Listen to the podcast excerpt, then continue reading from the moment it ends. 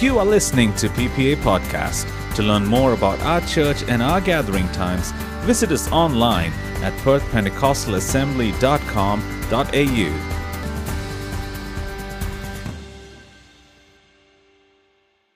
Lord, everyone. I praise and thank God for giving me one more chance to be up here again um, after quite a while to share the word of God with you all.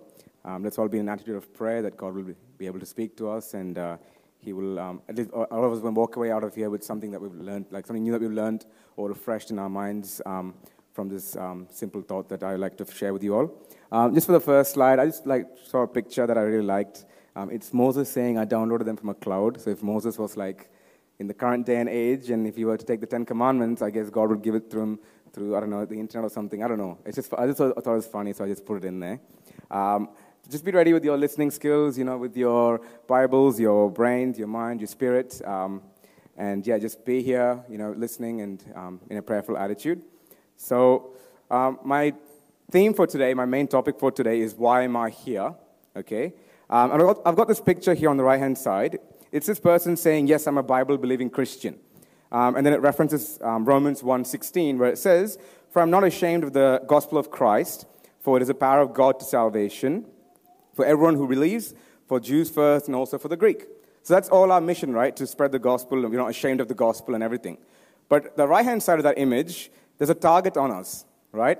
And that's applicable to each and every single one of us the moment we hold up this Bible, okay? You can see the guy has a shirt um, that has the fish on it, showing it's the, you know, the Jesus fish, showing the fishes of men. But the moment we do that, we will become targets of this world. The world hates us, and the world um, does not want us. The world doesn't want to listen to what we want to say and the truth. But that's a fact that we have to accept and move forward because we have no other choice. Because the world, because in John 15, verse um, 19, it says, But if you were of the world, the world would love its own. Uh, yet because you are not of the world, but I chose you out of the world, therefore the world hates you. So the fact is, the world hates us because we are holding this Bible and we believe in the Bible and we like to spread the Bible and the gospel in, inside. So let's all be an accepting fact that we will be hated by the world, but that is okay because at the end of the day, we're working for God and God will do wondrous things for us. Um, so, my success criteria, which means by the end of uh, the message, hopefully all of you guys will recognize um, what our role as believers is in this church, in the world, um, understanding our responsibility to spread the gospel, and also learn how to be faithful to God in all circumstances. I think around two or three weeks ago, um, George Matthew Pastor spoke about evangelization and spreading the gospel and how it's important we um, reach out to people. So this message kind of touches along with that and kind of expands on that, or I guess um, you know speaks about that topic in um, in more detail. And then in, on the corner of some slides, you might see I CFU. It just means check for understanding. So everyone in the room better be ready because I might pick anyone in this room to answer a question for me. Uh, maybe the kids, maybe the adults, media team. You're not, all, you're not going to escape my wrath. You can put tables there, but I can see you.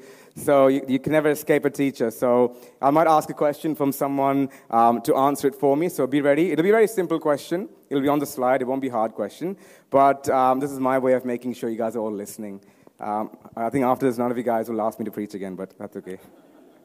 Okay, so without further ado, let's go into the first slide. So, my main point today is why am I here? Okay, and my key verse for that that I like to read is Acts chapter 1, verse 8, and it goes like this But you shall receive power when the Holy Spirit has come upon you, and you shall be witnesses to me in Jerusalem and in all Judea and Samaria and to the end of the earth.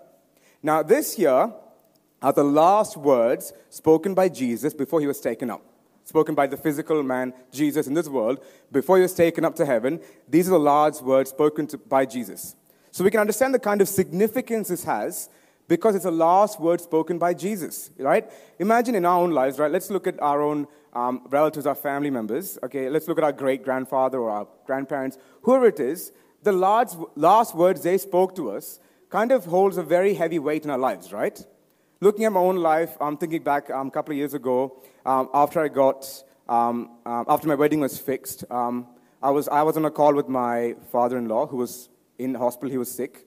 And the last words he told me was, God bless you, Mone. So those words are quite powerful words because those are the last words he said to me, and it still sticks in our hearts. Now, here, Jesus, who's beyond any human, who's, who's much more significant in our lives than anyone else, these are his last words. So we can see the kind of weight that it carries and the importance that it has in those last words. Okay, it's the last thing he told us before he got taken up. Because after he's gone, there's no one there. Right? Until that point, the disciples and humankind had Jesus to guide them. But once Jesus has gone, who's going to fill that void? There's a massive void left over. And that void is filled by the Holy Spirit. And that Holy Spirit is given to us for a purpose. Now, in those last words, we all know how the Holy Spirit works, right? When we get filled with the Holy Spirit, there's in the, in the, upper house in, um, uh, in the day of Pentecost, when the Holy Spirit came, there was, talk, you know, there was mentioned that there was sounds of rushing wind, divided tongue, people speaking in tongues, and everything. So all of that is the experience that you get when the Holy Spirit comes upon our lives, right? That is the experience that you get when you get filled with the Holy Spirit. That is definitely true. But when Jesus here says these words of when you receive the power of the Holy Spirit, Jesus actually is not emphasizing the experience here. He's emphasizing the importance or the purpose of why the Holy Spirit is here. A lot of us, we get stuck at the experience part of the, the, you know, the worshiping God, which is all that we need. We need the experience, it's needed. But we all then forget about the purpose. Why are we given the Holy Spirit? What is the purpose of the Holy Spirit? That why did Jesus send down the Holy Spirit to us? Okay? Well, the reason is right there. And you shall be witness to me in Jerusalem and in Judea and in Samaria and to the ends of the earth. So let us not stop ourselves at the experience. Let us go beyond that experience and look at the purpose of the Holy Spirit and live our lives according to the purpose that God has given us the Holy Spirit.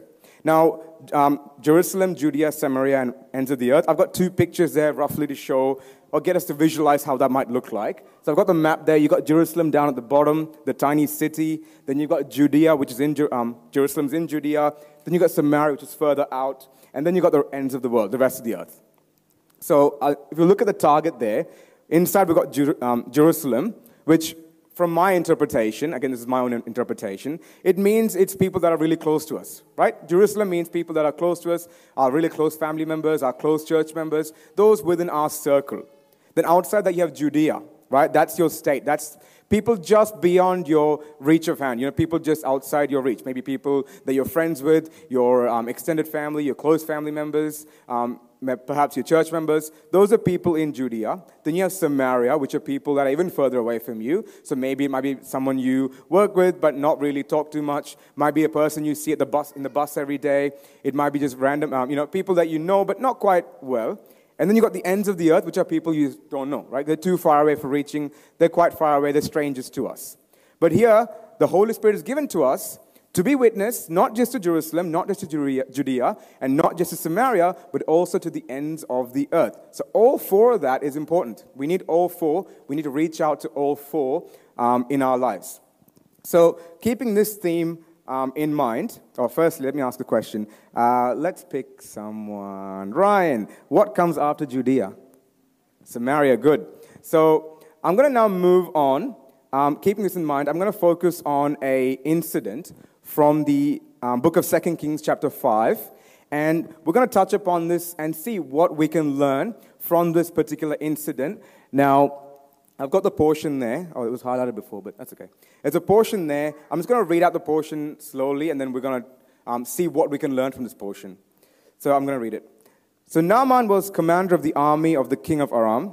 He was a great man in the sight of his master and highly regarded because he thought because through him the Lord had given victory to Aram. He was a valiant soldier, but he had leprosy. Now, bands of raiders from Aram had gone out and taken captive a young girl from Israel, and she served Naaman's wife. She said to her mistress, If only my master would see the prophet who is in Samaria, he would cure him of his leprosy. So, what we just read was we know Naaman, we all know the story, we've been through it before. Um, we know how Naaman was a commander of an army, but he had leprosy. And then we know about the story of the girl when she was taken captive by his army, and now she's working under Naaman's wife as a, a slave or a servant. Okay, and then she's saying, if only my master would see the prophet who's in Samaria, he would cure him of his leprosy. Okay, look, my focus for today is not Naaman. It's not even the curing of his leprosy. But instead, and before I move on, uh, let's go to Gabriel. Who was Naaman? Good, commander of army of the king of Aram.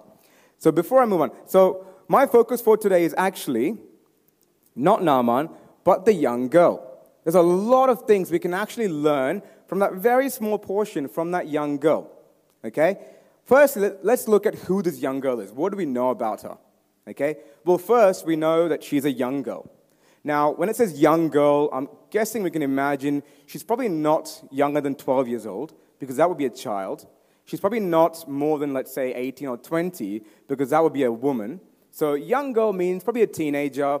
I mean, again, it's an assumption. It's not like the Bible says it. We can assume she's somewhere between 12 and 18 years old, maybe 14, 15, 16, around that age. Okay, because she was mature enough to say some things later, which I don't think a kid of a young age might be able to say. So we can assume she might be a teenager.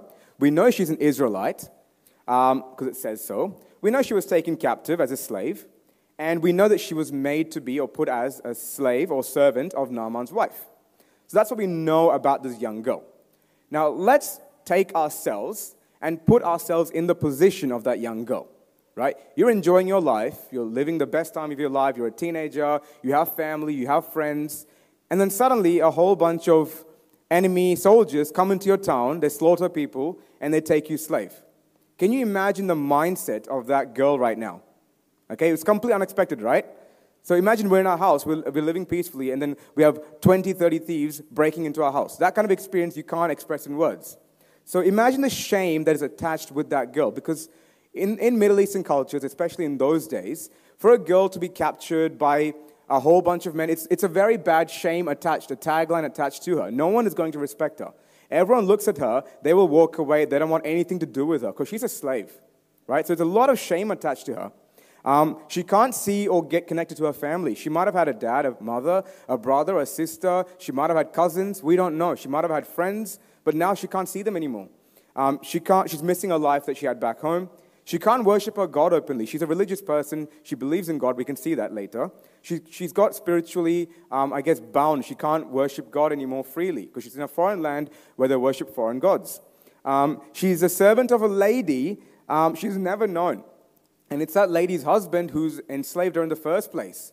So imagine us in our own lives, right? We go through 50 interviews, we go through 100 Seek applications, we um, uh, go for 20 um, different interviews, and we somehow get a job, we pray to God, we thank God. One week later, we're complaining about our boss, right? That's what we do, My, myself included. This is myself included, right? We all complain about our boss, right? Um, so imagine how much complaint this girl might have. She's put in a position where she has no choice, okay? So imagine us in our very comfy jobs compared to what she's going through, and we're complaining about our boss, then how much more would she have to complain about her boss, right? So she's living a life of slavery. So she might be thinking, why am I here? Why has God done, done this to me? Why am I here, right? Uh, so really quickly, before I'm in, who can I pick on? Uh, is Olivia. Uh, under whom was the slave girl working? Good. She was Naaman's wife, seven. Beautiful. Thank you, Olivia. So let's look at this girl and her attitude in the midst of that pathetic situation. She's in a horrible situation. Let's actually look at her attitude. Let's read again verse 3. She said to her mistress, If only my master would see the prophet who is in Samaria, he would cure him of his leprosy. Now, that's, that is a very significant portion because from that one verse, we can actually understand a lot of things about this girl. First thing, she did not take out her anger or frustration on her master. She didn't say, because he captured me, he got leprosy. God, God has served justice on me. Imagine us in our workplace, if our boss was torturing us, and let's say he met with a small accident or he got sick, what's the next thing we'll go? Yeah, that's what we'll go, right? Or God's with me. God's, God's power is with me. You know, God's mighty hand of justice is working for me. Look at that. You touch me, God will work for me. That's what, that's what my reaction included. That's what it'll be, right? If someone's hurting us in our workplace constantly, someone's enslaved us, what, if they get leprosy, what are we going to do? We'll rejoice. We'll think God is working for us, right? But here, that's not what the girl's attitude is. She's not taking out her anger and her frustration at the situation she's in, okay? And then she follows the protocol, okay? She actually goes to the mistress. She doesn't go to Naaman directly. She doesn't go to the neighbors. She doesn't go to other servants in the house and start gossiping, saying, Oh, if only he would have seen the, the prophet, you know, he probably could have been cured, but he's probably not going to listen to me. She didn't do that. She went to the mistress, and there's a reason for that, which I'll come later to. She went to the mistress and spoke directly to the mistress. So she knew who she had to go to to get through to Naaman for him to be cured. So she knew the protocol. She spoke with respect. She says, If my master, someone who slaves you, how can you delightfully call them my master? In our workplace, sometimes we're in, we don't like to even call our bosses sir or something or with respect. Right? We'll think we know better than them. Why should I respect my boss? I'm doing my job, my individually. I look out, you know, I can look after myself. I don't need a boss. That's our attitude sometimes, again, including myself. So um, that's us sometimes. But here she's saying, if only my master. So she's showing the due respect that Naaman deserves. Now, Naaman might be a nice man. He says he was a great man, but that doesn't stop the girl from being angry because she's a slave. Um, then her goodwill to share the gospel during a difficult situation and her confidence in God that God will cure him. Because the second part of that verse says, He would cure him of his leprosy. So she's not saying, um, Oh, I've, i know someone who might cure leprosy, or she's not even saying, I know someone who has cured leprosy in my, in my town. She's saying, He would cure him of his leprosy. So she has that confidence in God that if Naaman goes to this prophet, that God would cure him of his leprosy. So even in that situation that she's in, she has complete goodwill and faith in God that God can cure Naaman of his leprosy. So she didn't give up on God, right? Even though it might feel like God gave up on her and she's a slave, she didn't give up on God. She still believes that God can work. And then the last point, kind of all these points lead to the last point there, which is she developed relationship and trust with the family that they can listen to her. Okay, so that's quite important because why would a family who's so highly regarded, Naaman's a, quite a big man, he's an important man in the army. He's not a, a small guy, he's quite a big shot. For him and his wife to listen to a slave girl from a random city or a town in Israel, what, what kind of relationship must she have developed with that family for them to listen to her? For us, if we want to go speak to someone about the gospel, I mean, we can always, I guess we can always speak to strangers and tell them, yes, God is good, um, God loves you. Yes, that we should do that and we can do that. But speaking mathematically, I always go back to maths, what is the probability that your words will get through to her? Right? It's all about probability, right? If you speak a word, what is the chance that they'll actually take your word seriously? Whereas, what about someone you developed a relationship with for one year, two year, three year, and they know they can trust you, and then you go and tell them, you know what, God loves you, which do you think has more of an impact in their lives? Which, who do you think they'll listen to? A stranger or someone that they trust and know they can trust, and someone that they know has a reliable character, has godly characters? So that's a very important point for us to notice because it's very important that we build that relationship with someone for us to be completely effective in delivering the gospel to them. So, a uh, couple of questions. I'll just probably ask one. Uh, who can I pick? Who can I pick? David. Hi, you're looking nervous. David, what's one good behavior that uh, the girl displayed? Good, she speaks with respect. Okay, let's move on. So, what happened? We all know the story. I'm not going to go into the story. Naaman went, dipped himself in the Jordan seven times, and he was restored. And the image there shows that, right? But here, the important part is not the deliverance for me. It's not that he was healed, even. It's the fact that he was willing to listen to the girl, a random slave girl in his house, travel all the way back to his enemy's territory in Israel, and then go to this prophet and then be willing to be healed. Right? That is quite significant. That journey is not an easy journey. It's not like a half an hour journey that they take with a car and they go to some hospital and they get healed. This is a very significant moment in his life, and he was willing to bet, you know, that girl's word and go and try, try this and he had faith in the girl. So that's very important. That trust that the girl had built with the family is very, very important. Uh, who can I pick next? Um, I forgot, what's his name? Jeremiah. Jeremiah. Uh, how many times did Naaman dip himself in the water? Seven times. Good. Okay, so now that we learned about the girl and her qualities and her character, let's come back to ourselves now. Let's come back to our present day. Um, and let's look at some reasons why we need to be a witness for Jesus and to Jesus. Okay? Because you might ask the question, well, I'm saved, I've received the Holy Spirit, I believe in the Bible, I go to church, I worship God, I give my tithe, I do this. That's all good, that's all needed. You need to save yourself first. Yes, that is important, right? Because you can't save, there's no point you saving the world and not saving yourself. Yes? So you need to save yourself first. But after that, the Holy Spirit's given to us so that we can save others. So let's look at a few points as to why we need to be proactive in um, delivering the gospel to others. Because in 1 John 1, verse 3, it says, We proclaim to you what we have seen and heard. So, firstly, from God's perspective, from God's side, God has commanded us to, um, what does it say? Matthew 28 19. Go therefore and make disciples of all the nations, baptizing them in the name of the Father and of the Son and of the Holy Spirit. So these are the words Jesus said to his disciples go and make disciples. So it's a command given to us. It's, an, it's, a, it's, a, it's the greatest commandment, right? Given to us to go and make disciples of all nations. So that is one of the things that Jesus has told us. It is our responsibility. The second one, as a believer, what does it say? To bear fruit. In John 15, verse 16, it says, You did not choose me, but I chose you. And I said to you that you should go forth and bear fruit. Now, when we talk about bearing fruit, I always think about the parable of sowing the seeds, right? If we're sowing seeds, we need soil, right? There needs to be good soil. Well, that good soil needs to be prepared for it to bear fruit, right? So it's sometimes our responsibility to prepare that soil as well, right? So that soil, you can't throw it into rocks because those are not going to deeply root in their hearts and produce fruit. We need to prepare the soil as well as throwing the seeds. Just throwing the seeds is not going to work. That soil has to be prepared. So we need to prepare that soil so the seeds are then sown. It takes fruit. It might take one year, two years, three years for it to bear fruit. But it will eventually, if you keep watering it, bear fruit. So that's the fruit that's, that I think is being spoken about here. That fruit which is gaining souls for the kingdom of God. That, that's the biggest fruit that we can produce in this world. There's no greater fruit than you know, bringing souls into the kingdom of God. And then the third one is for the unbelievers. So it says that they need to hear to believe. So they need to hear to believe. Unless we tell them about Jesus, they're not going to know about Jesus. In Romans 1:14, Paul says, "I am a debtor to both the Greeks and to barbarians, both to wise and to foolish." So I guess that means that we can't be picky about who we're spreading the gospel to.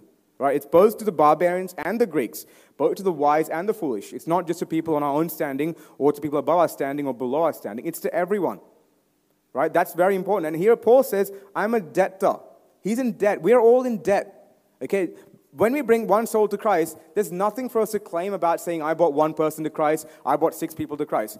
We're still in debt to God because God has saved us, right? So we're debted now to bring as many souls as possible to Christ. There is nothing we can claim saying, oh, yeah, I'm taking my time to spread the gospel, I'm taking my precious time, and they're not listening to me. We can't say that because we're still in debt to God. Right? We can't give an account to God saying, I've done this, because no matter how much we give to God, it just won't be, it's nothing. It's, it's nothing before God. It it'll never be enough. No matter how much we do, even if we spend 24 hours a day, seven days a week working for God, it still won't be enough. And that's a harsh fact. It just won't be enough. But we just need to do as much as we can because we are indebted to God because He has saved us with the blood of His Son. So it's very important that we, are, we realize that and work for God. Uh, the fourth point is to oppose Satan. So his kingdom will suffer loss. In um, Acts chapter 26, verse 18, it says, To open their eyes, to turn them from darkness to light, and from the authority of Satan to God. So all the people of this world, who are they under? Whose authority are they really under? Satan, right? Satan's closed their hearts, closed their eyes, closed their minds to the word of God. It is our job to turn them away from Satan's kingdom to God's kingdom. Okay, it is a battle that we have with Satan constantly to bring people to Christ. And I guess the reason why there's always opposition for the Word of God in different countries, and now I hear even in Melbourne there's opposition regarding, I didn't know about that. That's quite worrying. That, that, that is Satan's opposition against the Word of God being spread.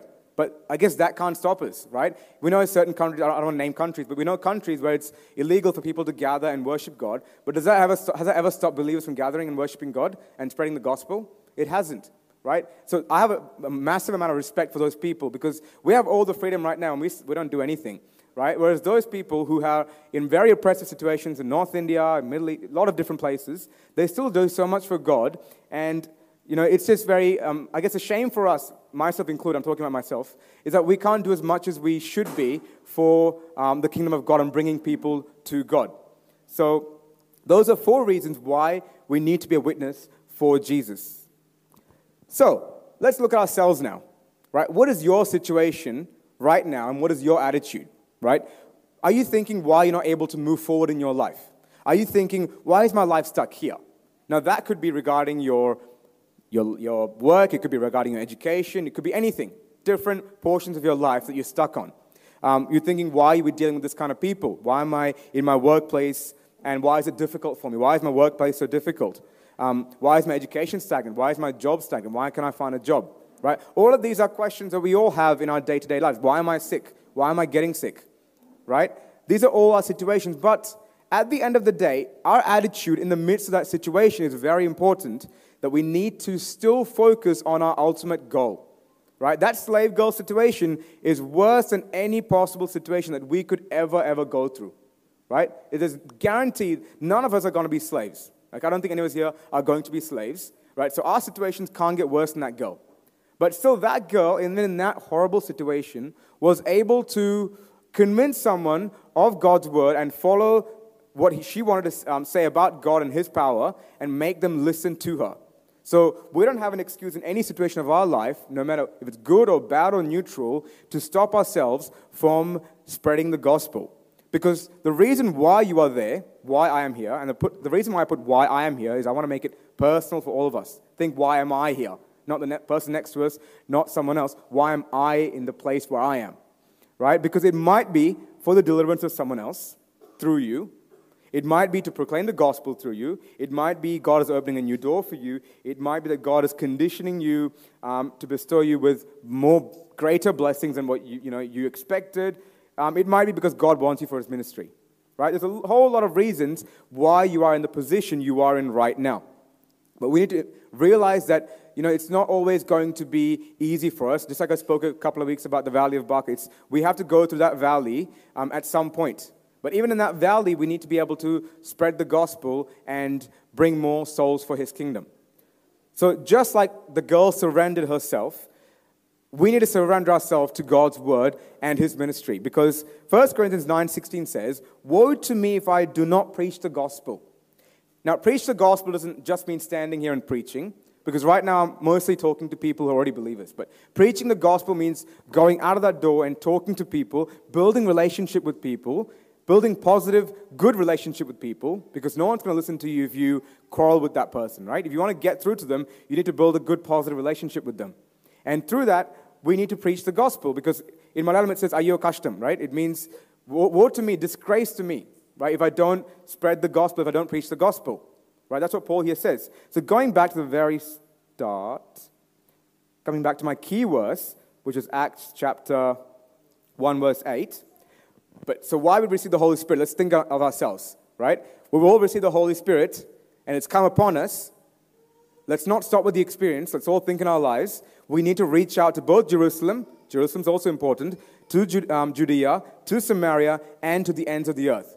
So in our lives, wherever we are, whatever situation we're in, whether good or bad, positive or negative, low or high, we, in all the situations, we have the Holy Spirit, we have that great command given to us to go to the ends of the earth and to spread the gospel. So let us never cease in doing that and continue to work for God and do mighty things for His kingdom. And may God bless you. If you were encouraged by today's talk, be sure to rate and subscribe us on our podcast channel on Anchor, Spotify, or wherever you stream your podcast. To experience other talks and videos, visit us on YouTube and Facebook or on our website at perthpentecostalassembly.com.au. Thank you for listening.